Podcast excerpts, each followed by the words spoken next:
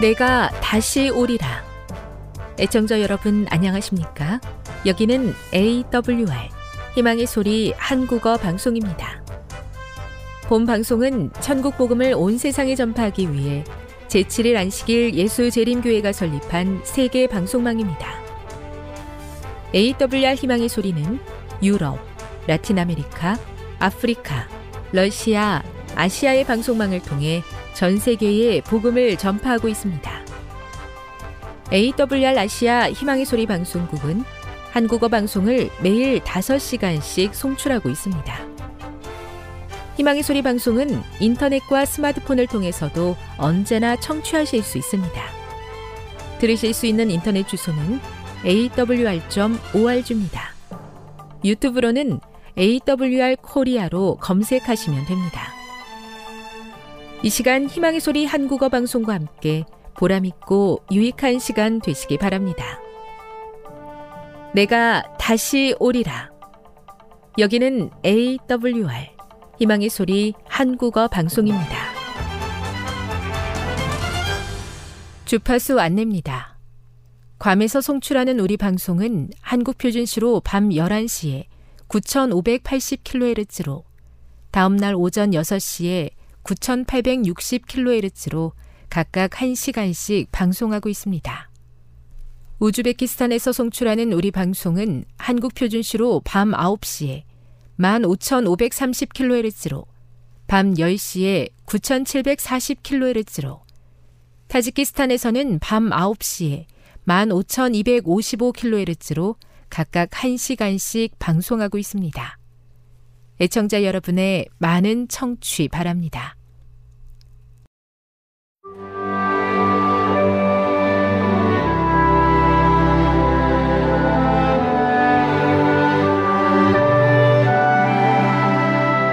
읽어주는 교과 여섯째 날 1월 6일 금요일 더 깊은 연구를 위해 하나님의 마음은 죽음보다도 강한 사랑으로서 이 세상에 당신의 자녀들을 극진히 사모하신다. 그는 당신의 아들을 주심으로써 온 하늘을 선물로 우리에게 주셨다. 구세주의 생애와 사망과 중보, 천사들의 봉사, 성신의 탄원, 만사를 통하여 역사하시는 하늘 아버지, 하늘 주민들의 끊임없는 흥미, 이 모든 것이 인류의 구속을 위하여 동원되었다. 정로의 계단 21 만일 자아를 버리고 자신을 그리스도께 바치면 그대는 하나님 가족의 일원이 되고 아버지의 집에 있는 모든 것이 그대를 위한 것이 된다. 현세와 내세를 막론하고 하나님의 모든 보화가 그대에게 열려진다. 천사들의 봉사, 성령의 선물, 그분의 종들의 활동, 이 모든 것이 그대를 위한 것이다.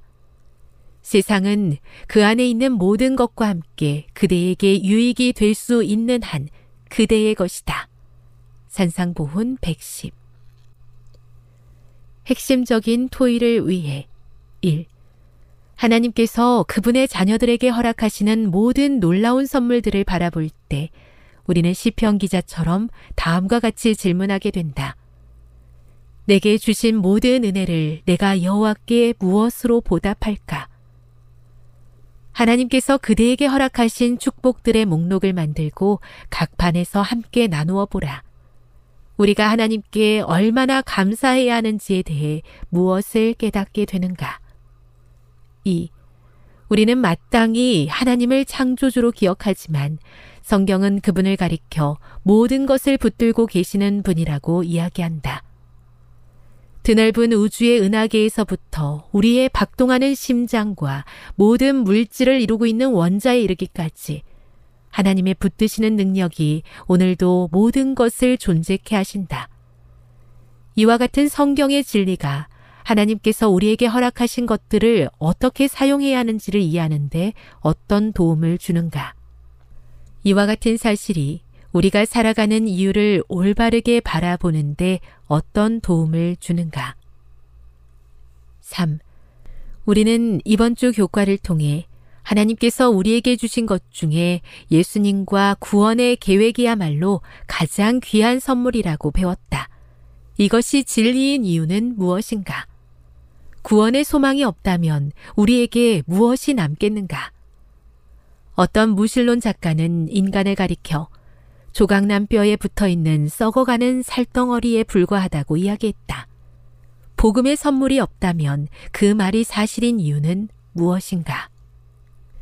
지금까지 읽어주는 교과였습니다. 본 방송은 AWR 희망의 소리 방송국에서 제작되었습니다.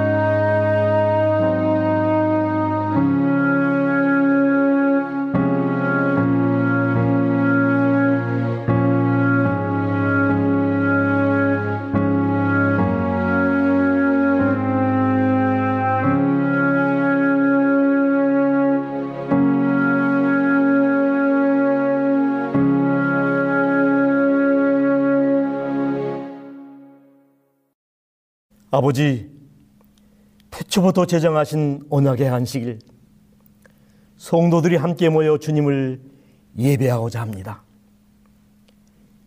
이 시간 하늘에서 누릴 안식을 미리 맛보게 하시고, 하늘에서 먹게 될 생명의 떡을 미리 맛보여 주시옵소서. 예수님의 이름으로 기원합니다. 아멘. 교동문 832장 인도와 보호. 지존자의 은밀한 곳에 거주하며 전능자의 그늘 아래에 사는 자여 나는 여호와를 향하여 말하기를 그는 나의 피난처요 나의 요새요 내가 의뢰하는 하나님이라 하리니. 이는 그가 너를 새 사냥꾼의 올무에서와 심한 전염병에서 건지실 것이미로다. 그가 너를 그의 기수로 덮으시리니 내가 그의 날개 아래에 피하리로다. 그의 진실함은 방패와 손방패가 되시나니 너는 밤에 찾아오는 공포와 낮에 날아드는 화살과 어두울 때 퍼지는 전염병과 밝을 때 닥쳐오는 재앙을 두려워하지 아니하리로다. 천 명이 내 왼쪽에서 만 명이 내 오른쪽에서 엎드러지나 이 재앙이 내게 가까이 하지 못하리로다.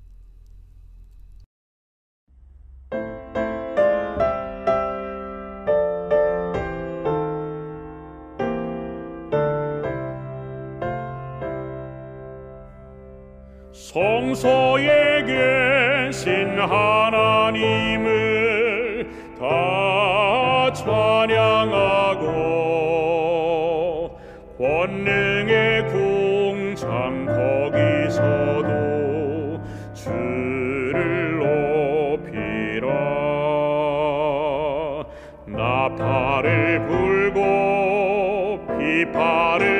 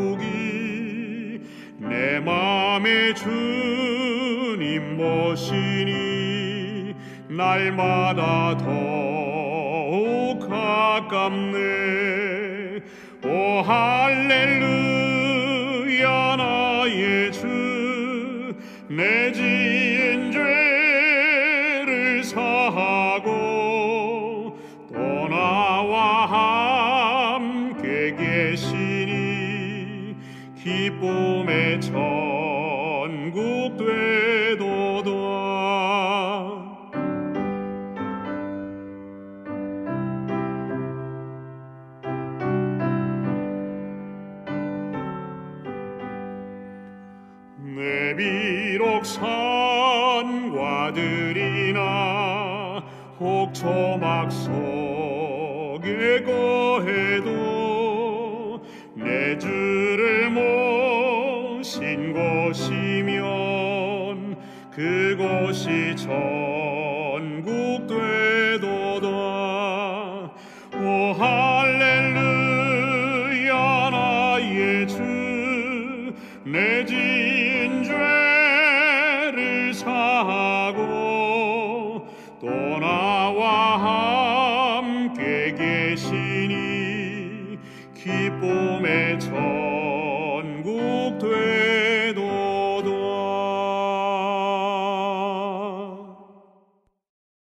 여러분 안녕하십니까? 오늘은 누가복음 12장 6절, 7절을 중심으로 다섯 번째 참새, 가슴이 무너진 그대에게라는 제목으로 말씀을 준비했습니다. 먼저 본문의 말씀을 주목해 주십시오. 참새 다섯이 아사련 둘에 팔리는 것이 아니냐.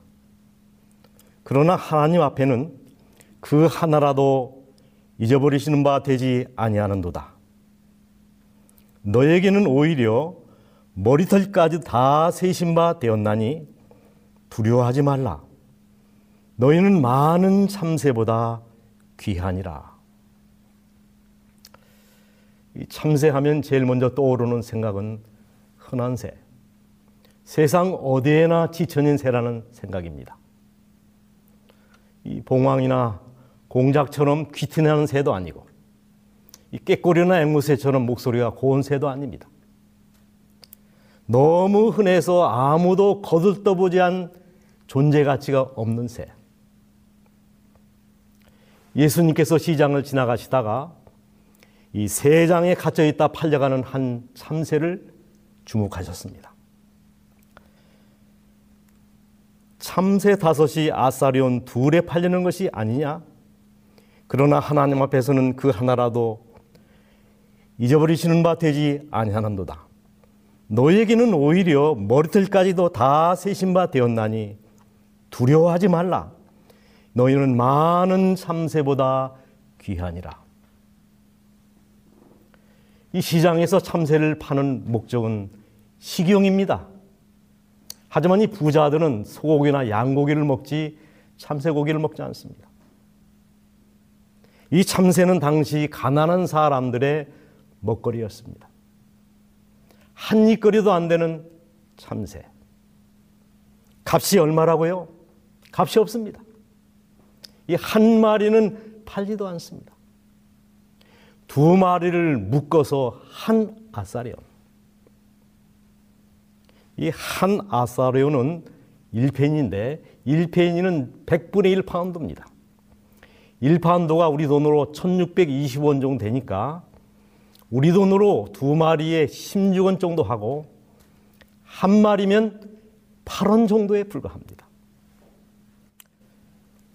자, 참새 다섯이 아사론, 아사리온 둘에 팔리는 것이 아니냐? 그러나 하나님 앞에서는 그 하나라도 잊어버리시는 바 되지 아니하는도다. 여기 지금 계산이 잘못된 거 아닙니까? 한 아사론에 참새 두 마리면 두 아사리온이면 당연히 네 마리에 할 텐데 다섯 마리라니. 그렇다면 그 다섯 번째 참새는 덤으로 끼워 팔리는 새입니다. 아시는 것처럼 이 덤은 절대로 좋은 거 주지 않습니다. 문열이 잔챙이, 숫자로 칠 가치도 없는 것, 그냥 버리기도 아깝고 값을 받자니 그렇고 그래서 선심 쓰듯 끼워 파는 새. 여러분, 이 참새 자체가 값이 없는데 덤으로 끼어 팔려가는 다섯 번째 참새는 이미 그 존재 가치를 잃어버린 소수점 이하의 새입니다. 그 처량한 다섯 번째 참새가 누구인가?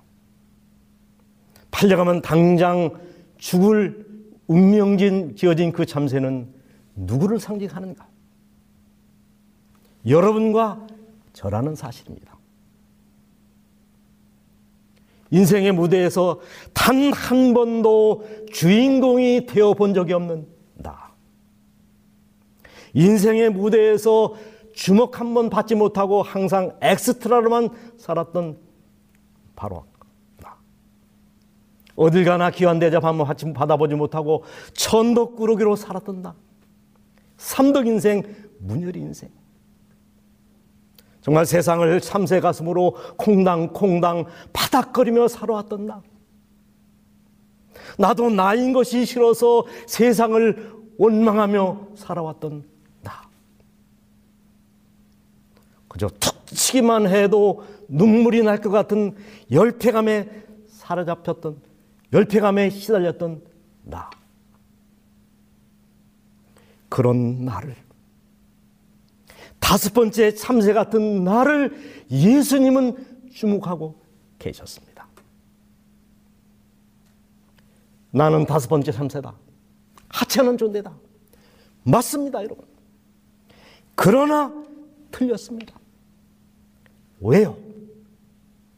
선지자는 시대의 수망 385페이지에서 하늘의 값은 예수다. 이런 말을 했습니다. 하늘의 값이 얼마입니까? 이 세상 전부를 다 팔아도 하나님의 나라 천국에 땅 한 평 살 수 있습니까? 이런 그런 우주를 다 합쳐도 하나님의 나라의 모든 보화를 다 합쳐도 예수님을 당할 수가 없는 것입니다. 그 존귀하신 예수님께서 나를 살리기 위하여 십자가에 달려 돌아가셨습니다. 그 희생을 통하여 영원히 죽을 수밖에 없는 나를 영원히 살 수 있는 존재로 만들어 주셨습니다. 그러니 구원의 기쁨을 가지고 세상을 당당하게 살아라. 여러분 그것이 구원론의 핵심 아닙니까? 그래서 성경은 말합니다. 땅에 있는 성도는 존귀한 자니 나의 모든 즐거움이 저에게 있도다. 여러분 그럼에도 불구하고 한때 다윗도 나처럼 우리처럼 이 부정적인 감정의 운동에 빠져 호적거리며 살았던 것 같습니다. 내가 밤을 새우니 지붕 위에 외로운 참새 같은 이다. 또 다른 말씀입니다. 내가 잃어버린 바됨이 사망한 자를 마음에 두지 아니한 같고 파기와 같은 이다. 여기 바른 성경에는 내가 죽은 자처럼 마음에 잊혀지고 깨어진 그릇처럼 되었습니다. 여기 사망한 자는 죽은 자를 가리킵니다. 이런 세상에서 가장 불쌍한 사람이 누굽니까? 잊혀진 존재입니다. 왜 우리가 죽음을 두려워하나요? 잊혀지기 때문에 그렇습니다. 아무리 존귀한 사람도 일주일만 지나면 서서히 우리의 기억 속에서 사라지고 잊혀집니다. 관심 밖의 존재가 되는 것입니다. 박이 깨어진 그릇을 가리키죠. 귀한 그릇은 높은 곳에 소중히 보관해 두었다가 정말 필요할 때만 씁니다. 그러나 일단 그 그릇도 깨어지면 당장 쓰레기통에 버림받습니다. 버려지는 존재. 인생이란 그런 것입니다. 내가 잃어버린 바됨이 사망한 자를 마음에 두지 아니한 같고 파괴와 같은 일이다. 그러나 하나님은 내가 깨어져도 내가 부서지고 망가져도 아니 쓰레기통에 버려지고 음부에 내려갈지라도 나를 기억하시고 나를 품으시고 사랑하신다. 내가 하늘에 올라갈지라도 거기 계시며 음부에 내 자리를 펼지라도 거기 계시니이다. 아니 깨어지면 깨어질수록 너를 다, 나를 더 불쌍히 여기시고 더 긍휼히 여기시는 우리 주님. 이는 저가 우리의 체질을 아시며 우리가 진토임을 티끌임을 흙덩어림을 기억하심이로다. 정말 티끌같이 존재 없는 우리를 천금같이 귀중히 여기시는 우리 주님. 지옥같이 천한 나를 천국까지 같이 소중히 여기시는 우리 주님이십니다. 다시 읽어보십시다. 참새 다섯이 아사리온 둘에 팔리는 것이 아니냐. 그러나 하나님 앞에서는 그 하나라도 잊어버리시는 바 되지 아니하는도다. 너에게는 오히려 머리털까지 다 세신 바 되었나니 두려워하지 말라. 너희는 많은 참새보다 귀하니라. 우리는 아침마다 머리를 감습니다. 그때마다 우수수 머리칼이 빠집니다. 그러나 그 누구도 빠진 자신의 머리칼을 하나하나 세는 사람이 없습니다. 빠진 머리칼은 고사하고 남아있는 머리털이 몇 개인지 아는 사람이 누가 있습니까? 여러분, 우리가 빠진 머리칼을 세지 않는 이유가 뭡니까? 전혀 귀하지 않기 때문에 그렇습니다. 그런데 하나님은 귀하, 내가 귀하게 여기지도 않는 그 나의 머리칼을 번호표를 하나하나 다 닫아 놓으시고 매일매일 세고 계십니다. 시간이 많아서 그렇습니다. 할 일이 없어서 그러신가요? 우리를 너무나 사랑하시기 때문입니다.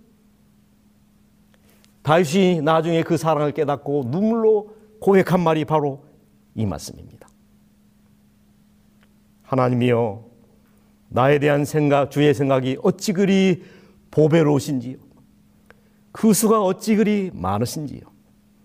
내가 세례할지라도 그 수가 모래보다 많도소이다. 내가 깰 때에도 오히려 주와 함께 있나이다. 여러분 우리 주님은 우리의 머리들만 세시는 분이 아닙니다. 매 순간 우리의 호흡을 세시고 맥박을 체크하시고 근심과 걱정 속에 흘리는 우리의 눈물 병에 바라보시고 우리의 눈과 코와 입과 가슴과 오장육부를 들여다보시며 그리고 나의 입의 말을 다 듣고 계십니다. 여호와여 내 혀의 말을 알지 못하시는 것이 하나도 없으십니다. 우리 주님은 다 아십니다. 모든 것을 아시고 세세히 아십니다. 보험사역자 217페이지 말씀입니다.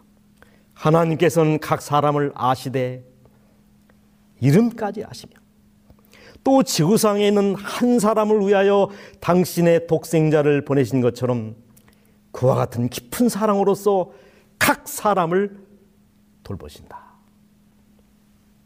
이 세상에 단 한 사람이 존재하는 것처럼 그런 각별한 사랑을 가지고 나를 주목하신다는 말씀입니다. 나를 바라보시며 수천 수만 가지 걱정과 생각을 하고 계신다는 말씀입니다. 현재의 내 형편을 읽으시고 앞으로 펼쳐질 아슬아슬한 미래의 일까지 우주에 단 한 사람뿐이 없는 것처럼 나를 응시하시며 그리고 나를 인하여 기뻐하십니다. 지켜보실 뿐만 아니라 나를 지켜주십니다. 여호와께서 너로 실족치 않게 하시며 너를 지키시는 자가 졸지도 아니하시리로다. 이스라엘을 지키시는 자는 졸지도 아니하고 주무시지도 아니하시리로다. 지켜주실 뿐만 아니라 나를 돌보시며 기쁨을 이기지 못하신다고요. 그가 너를 인하여 기쁨을 이기지 못하여 하시며 너를 잠잠히 사랑하시며 너로 인하여 즐거이 부르며 기뻐하시리라. 여러분 경제 원리 제1조 1항 경제 법칙이 있습니다. 최소한의 투자로 최대의 이윤을 남기는 것. 그렇다면 소중하지 않는 것, 이 부가가치가 없는 것에 집착하고 그것을 그것에 투자하는 일은 어리석은 일입니다. 바보만이 하는 일입니다. 그런 의미에서 하나님이 바보인 것이 맞습니다. 거룩한 바보. 나조차 나를 존귀 여기지 않는 나를 다섯 번째 참새 같은 나를 기대하시고 나에게 투자하시고 머리털까지 세시며 구석적인 눈으로 바라보시는 우리 주님. 나보다 나를 더 잘하시고, 나보다 나를 더 안타까워하시고, 나보다 나를 더 사랑하시는 우리 주님. 에베레셀의 하나님, 임마누엘의 하나님, 요아 일의 하나님이십니다. 그 하나님이 이 아침에 우리에게 다시 말씀하십니다. 참새 사섯이 아사리온 둘에 팔리는 것이 아니냐. 그러나 하나님 앞에서는 그 하나라도 잊어버리시는 바 되지 아니하는도다. 너에게는 오히려 머리털까지 다 세신 바 되었나니 두려워하지 말라. 너희는 많은 참새보다 귀하니라. 저는 다섯 번째 참새가 닿던 한 사람의 이야기를 여러분과 나누기를 원합니다. 전라북도 임실의 심신상골이 소년의 고향입니다. 8남매 중 여섯째. 아버지는 머슴입니다. 이 초가집 단칸방에서 열 식구가 엉켜 살았습니다. 여러분 그림이 그려지시죠? 얼마나 집안이 가난했던지 어느 해인가는 한 달 내내 곡식을 한 토를 입에 넣지 못하고 소나무 껍질 직불이 도토리로 줄임배를 채워야 했답니다. 초급 목피의 생활이죠. 정말 거지나 다른 배 없는 비참한 생활이었습니다. 게을러서가 아닙니다. 아버지가 아침부터 저녁까지 열심히 일했음에도 항상 가족들이 배가 고팠습니다. 학교 맨 위에서 다섯째까지 그 누구도 다 다닌다고 하는 국민학교 근처도 가지 못하고 집에서 일만 했습니다. 이 보다 못한 동네 사람들이 아버지를 다그쳤습니다. 아, 이 사람아, 글을 읽는 사람이 집안에 한 사람이라도 있어야지 모든 식구들이 다 까막눈이면 어떻게 사나? 여섯째가 그래도 영리하니까 걔라도 학교에 보내게. 이 마지못한 아버지가 마치 외국 유학을 보내듯이 큰맘 먹고 여섯째인 아들을 국민학교에 입학시킵니다.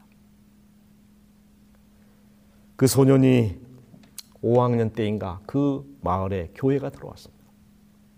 이 초가집을 빌려서 개종한 허름한 예배당이었습니다. 그래도 좋았습니다. 이 소년은 그 교회를 열심히 다녔습니다. 꼼꼼한 새벽길, 어른도 다니기 힘들다는 새벽 기도를 열심히 참석했습니다. 간신히 국민학교를 졸업했지만 그것으로 끝. 더 이상 공부할 형편이 되지 못했습니다. 이 친구들이 가방 메고 학교로 갈 시간.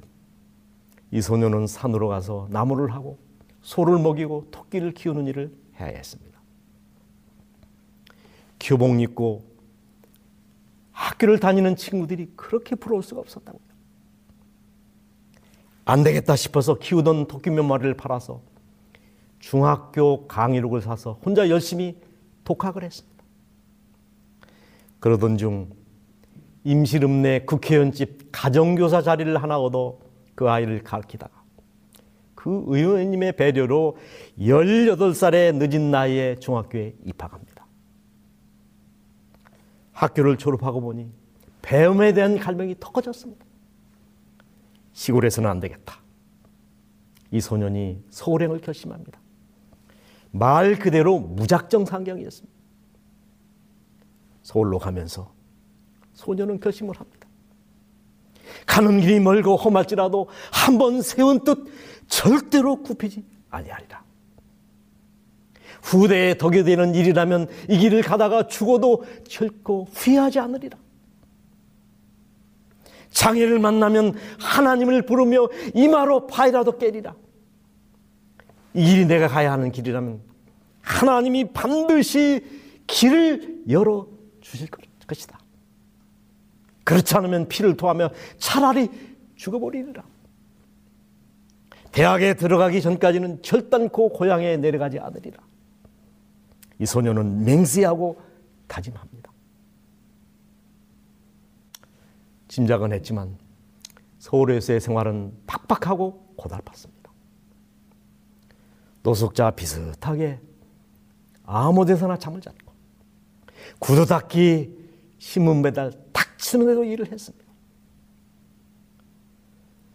너무 배고파 이 쓰레기통에 곰팡이 난 빵을 식빵을 주워 먹다가 죽을 뻔도 했고 그 추운 엄동 술안을 담요 한 장으로 견뎌야 했습니다. 너무 추워서 견딜 수 없는 날에는 밤새 발을 동동동 구르다가 통금해제 사이렌이 울리기가 무섭게 성경책을 들고 교회로 달려갔습니다. 그나마 교회에 가면 몸을 녹일 수 있었고 위로를 받을 수 있었기 때문입니다. 그런 환경에서 이 소년을 버티게 한 것은 미래에 대한 강한 꿈과 집념이었습니다. 내가 농촌에서 이렇게 어렵게 자랐으니 반드시 농촌을 살리고 잘 사는 일을 그 길을 내가 가야 되겠다. 그 일이 무엇일까? 앞선 나라 선진국의 선지 지식을 배워서 나라를 일으키고 농촌을 살리는 일. 그러기 위해서 내가 유학을 가야 되겠다. 목표는 선명하게 정해졌는데 문제는 학비였습니다. 여러분 당장 먹을 것도 없는 형편인데 무슨 유학입니까? 정말 당시로서는 허망한 꿈이었습니다. 하지만 그는 꿈을 하나, 둘 구체화하기 시작합니다. 어느 나라 가서 공부할 것인가? 어떤 공부를 할 것인가? 고민 끝에 그는 구른투리의 나라, 농업 선진국인 덴마크로 가기로 마음에 결심을 합니다. 그런데 이 뜻은 선명하게 정해졌는데 방법이 없었습니다. 그는 목표를 가지고 교회에 가서 새벽마다 하나님께 기도합니다. 기도하는 중에 한 음성이 들렸습니다. 편지를 써라. 편지를 썼습니다. 꿈을 담은 편지. 한국의 농촌 현실, 유학을 결심하게 된 이유, 선진 농업 기술을 배우고 싶다는 소망. 그러나 자신이 자신은 돈이 없는 고학생이라는 것. 그런 서툰 용어로지만은 자신의 꿈을 담은 진실한 편지를 썼습니다. 이 편지를 누구에게 보낼 것인가? 하늘에서 한 음성이 들렸습니다. 내 꿈을 실현해 줄 그 사람에게 보내라. 그 사람이 누굽니까? 그 나라에서 제일 높은 사람, 결정권자, 대통령이죠. 그는 곧바로 도서관에 달려가서 덴마크에 관련된 모든 그 정보를 백과사전을 통하여 다 알게 됐습니다. 덴마크, 덴마크 국왕이 프레드릭 9세였습니다. 주소는 알 필요가 없었습니다. 그 나라 우체국, 우체부라면 국왕이 어디 사는 것쯤이야 호냐 알거 아니겠습니까? 그래서 편지 봉투에 이렇게 썼습니다. 덴마크 코펜하겐 국왕 프레드릭 9세 귀야. 그는 그 편지를 그대로 붙였습니다. 그리고 하나님께 기도했습니다. 하나님, 아시다시피 저는 돈도 없고 백도 없고 하나님만 믿습니다. 저를 도와주십시오. 체기를 열어주십시오. 예수님은 저에게 정말 길이요, 진리요, 생명이십니다. 참 이런 기도를 들으시는 하나님 참 골치 아팠을 것입니다. 교인들도 보잘 것 없는 이 소년의 꿈을 멸시하지 않았습니다. 새벽마다 기도로서 이 소년을 응원해 주었습니다. 문패도 번지수도 우편모도 없이 붙여진 피원지. 그런데 기적이 일어났습니다. 40일쯤 지난 어느 날 편지 한 통이 날아들었습니다. 덴마크 국왕 보좌관으로부터 온 편지였습니다. 귀하가 보내준 편지를 읽고 국왕께서 크게 감동하셔서 행정부로 이첩하시면서 귀하의 소원을 가능하면 들어주라고 당부하셨습니다. 기적이 일어난 것입니다. 곧이어 덴마크 외무성으로 또 초청장이 날아왔습니다. 당신이 원하는 기간 동안, 당신이 원하는 장소 그 대학에서 원하는 분야에서 공부할 수 있도록 우리 정부가 지원하기로 결정했습니다.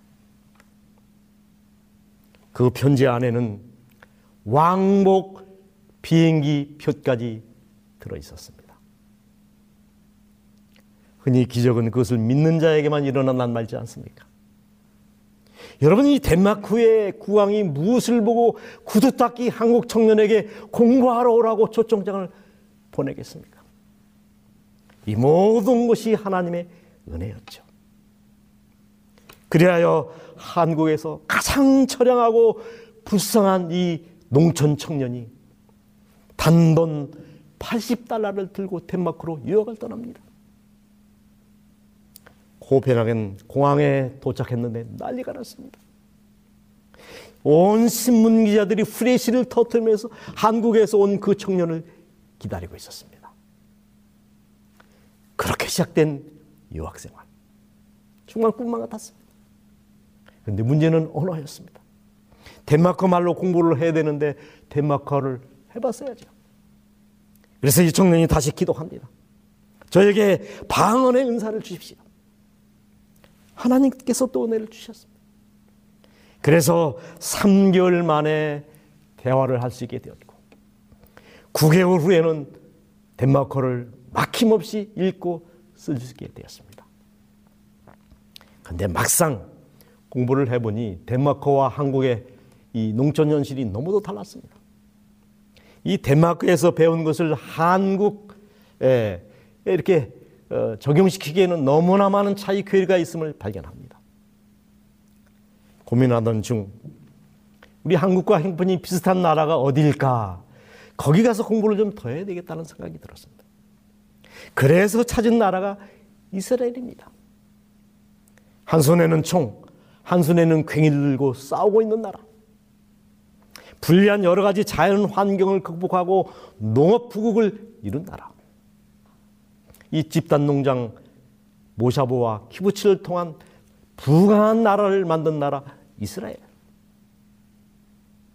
이 청년은 다시 이스라엘 대통령에게 편지를 씁니다. 전과 똑같은 방법으로 이스라엘 대통령 귀하. 저는 한국에서 덴마크에 유학을 온 학생입니다.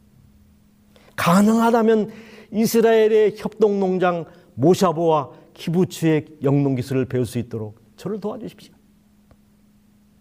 또 기적이 일어났습니다. 이스라엘 대사관으로부터 편지가 왔습니다. 당신이 이스라엘에 오고 싶은 날짜가 언제입니까? 이래하여 이 청년은 다시 이스라엘 유학길에 오릅니다. 이번에도 언어가 문제였습니다. 여러분 세상에서 가장 복잡하고 어려운 나라 말이 히브리어입니다. 이 써놓고 보면은 삶은 고사리를 널어놓은 것 같은 그런 언어입니다. 자문 있는데 모험이 없습니다. 이 문법도 복잡하게 이를 데 없습니다. 동사 하나의 어미 변화가 수십 가지입니다. 이 청년은 기도하면서 계획을 세웁니다. 이스라엘 사람들이 사용하는 문장을 조사해 보니 약 500문장 정도 되는 것을 알았습니다. 그래서 하루에 10문장씩만 외우자. 그래서 3개월 만에 500문장을 다 외웠다. 8개월 후에는 이스라엘의 최고 명문 히브리 대학에 합격해서 5년 2개월 만에 그 어렵다는 박사학위를 받고 동양인 최초로 벵구리온 대학에서 학생을 가르치는 교수가 됩니다. 이렇게 열심히 대학에서 학생들을 가르치던 중 박정희 대통령이 그를 부릅니다. 공부를 할 만큼 했으니 이제 나라를 위하여 봉사하시오. 조국은 그에게 인간개조, 사회개조로 국가재건운동인 새마을운동의 전권을 맡깁니다. 그래야 마침내 소시적 포모니 소년의 꿈을 현실로 만들 기회가 찾아온 것입니다. 새벽정이 울렸네, 새아침이 밝았네. 참 이 노래 많이 부르셨죠? 여러분 이 소설 같은 이야기의 주인공이 누군지 아십니까? 건국대학교 부총장을 지내신 유태영 박사 이야기입니다. 궁벽한 산골. 세상에서 가장 가난한 집안에서 천덕구름기인 이 소년의 신음소리를 들으시고 그의 꿈을 현실로 바꿔주신 우리 주님. 다섯 번째 참새 같은 한 소년의 가능성을 읽으시고 마침내 요셉처럼 다니엘처럼 나라를 일으키는 지도자로 세워주신 우리 주님이 우리의 앞길도 그렇게 인도해 주실 것을 저는 굳게 믿습니다. 참새 다섯이 아사리온 둘에 팔리는 것이 아니냐. 그러나 하나님 앞에서는 하나라도 잃어버리시는 바 되지 아니하는도다. 너에게는 오히려 머리털까지도 다 세신 바 되었나니 두려워하지 말라. 너희는 참새보다 귀하니라. 제가 다시 읽습니다. 하나님께서는 각 사람을 아시되 이름까지 아시며 또 지구상에 한 사람을 위하여 당신의 독상지, 독생자를 내어주신 것처럼 그와 같은 깊은 사랑으로서 각 사람을 나를 돌보신다. 시대수망 상권 330페이지 말씀입니다. 우리의 하늘 아버지께서는 우리를 위하여 우리가 알지 못하는 천 가지 이상의 길을 가지고 계신다. 우리의 하늘 아버지께서는 우리를 위하여 우리가 알지 못하는 천 가지 이상의 길을 가지고 계신다. 기도하십시다. 하늘에 계신 아버지, 다섯 번째 잠새 같던 저희를 사랑의 눈으로 바라보시고, 인자한 기로서 나에게 귀를 기울이시며, 나의 작은 신음소리를 확대음으로 들으시고, 함께 울어주시는 하나님의 사랑에 감격합니다. 그 주님을 믿음으로 바라보며, 주님의 손을 잡고 날마다 승리하는 삶을 살아가게 하여 주시옵소서. 예수님의 이름으로 기도합니다. 아멘.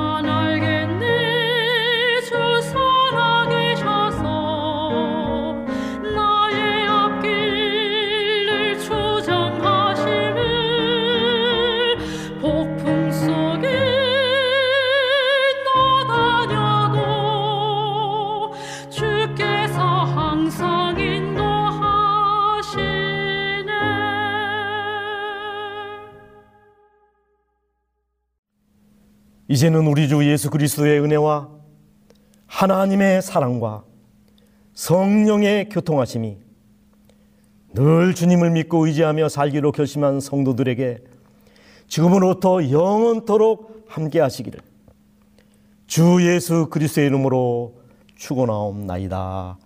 아멘.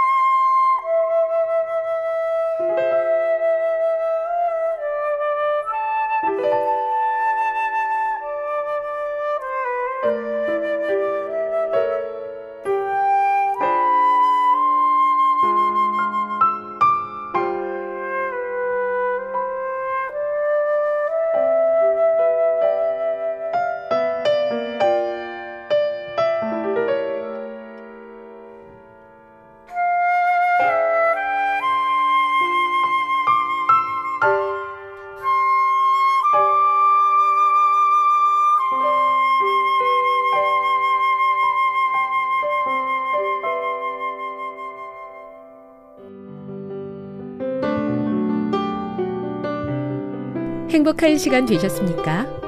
지금까지 여러분께서는 AWR 희망의 소리 한국어 방송을 청취하셨습니다. 방송을 청취하시고 문의를 원하시는 분은 우편번호 02461 대한민국 서울시 동대문구 이문로 1길 11 희망의 소리 방송부 앞으로 편지나 엽서를 보내주시거나 지역번호 02-3299-5296에서 8번으로 전화 주시기 바랍니다. 지금까지 함께 해주신 애청자 여러분들께 감사드립니다.